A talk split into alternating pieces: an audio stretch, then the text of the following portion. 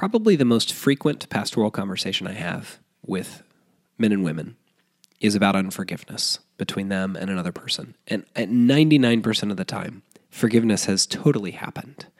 But we get confused because usually it's a relationship that is not reconciled. And we're sad about that. Oftentimes, men and women desire the best of the person that has hurt them, but because of the amount of pain, they cannot imagine that person's best.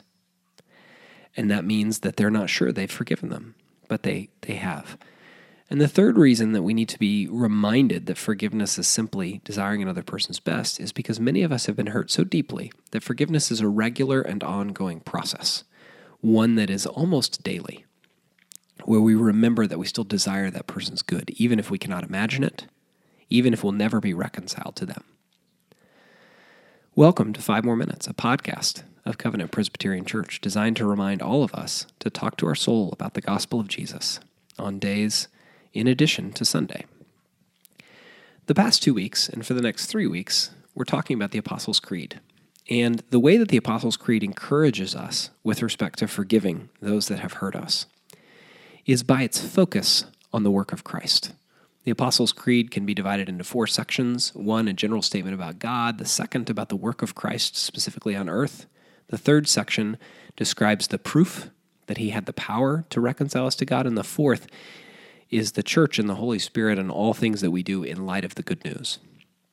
By far, the longest section is section two, that talks about the work of Christ in reconciling men and women back to God through the crucifixion, through the wrath of God coming down on the pure and sinless God man.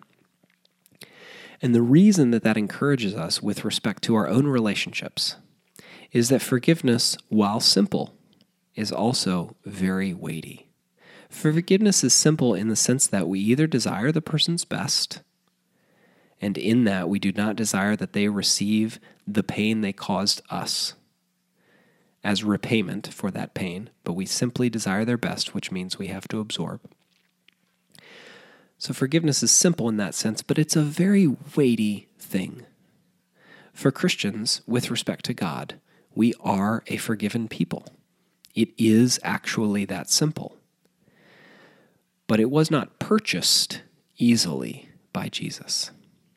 And this is where the Apostles' Creed describes his birth and his death and his unrighteous judgment at the hands of men, and the fact that he descended into hell, and then he rose from the dead and ascended into heaven and sits with God. All this to purchase our forgiveness before God. Simple in the sense that we are a forgiven people, period. Weighty in all that it cost him. The Apostles' Creed can seem like the furthest thing from applicable to our daily relationships, but in fact, it is an incredible encouragement to those of us that have been hurt deeply.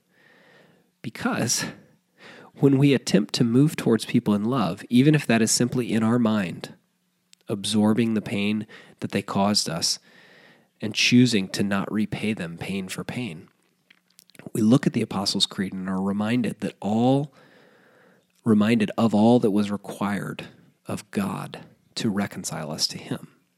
Therefore, forgiveness is still a simple thing between us and those that hurt us. It is simply the choice to not repay pain for pain.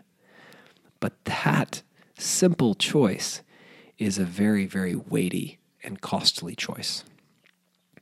Not at all compared to how costly it was for Christ, but similar in its simplicity and its weightiness.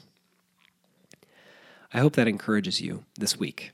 And I hope that if you want to learn more about Jesus or Covenant Presbyterian Church, you'll visit with us on a Sunday morning or on the web, Instagram, or Facebook.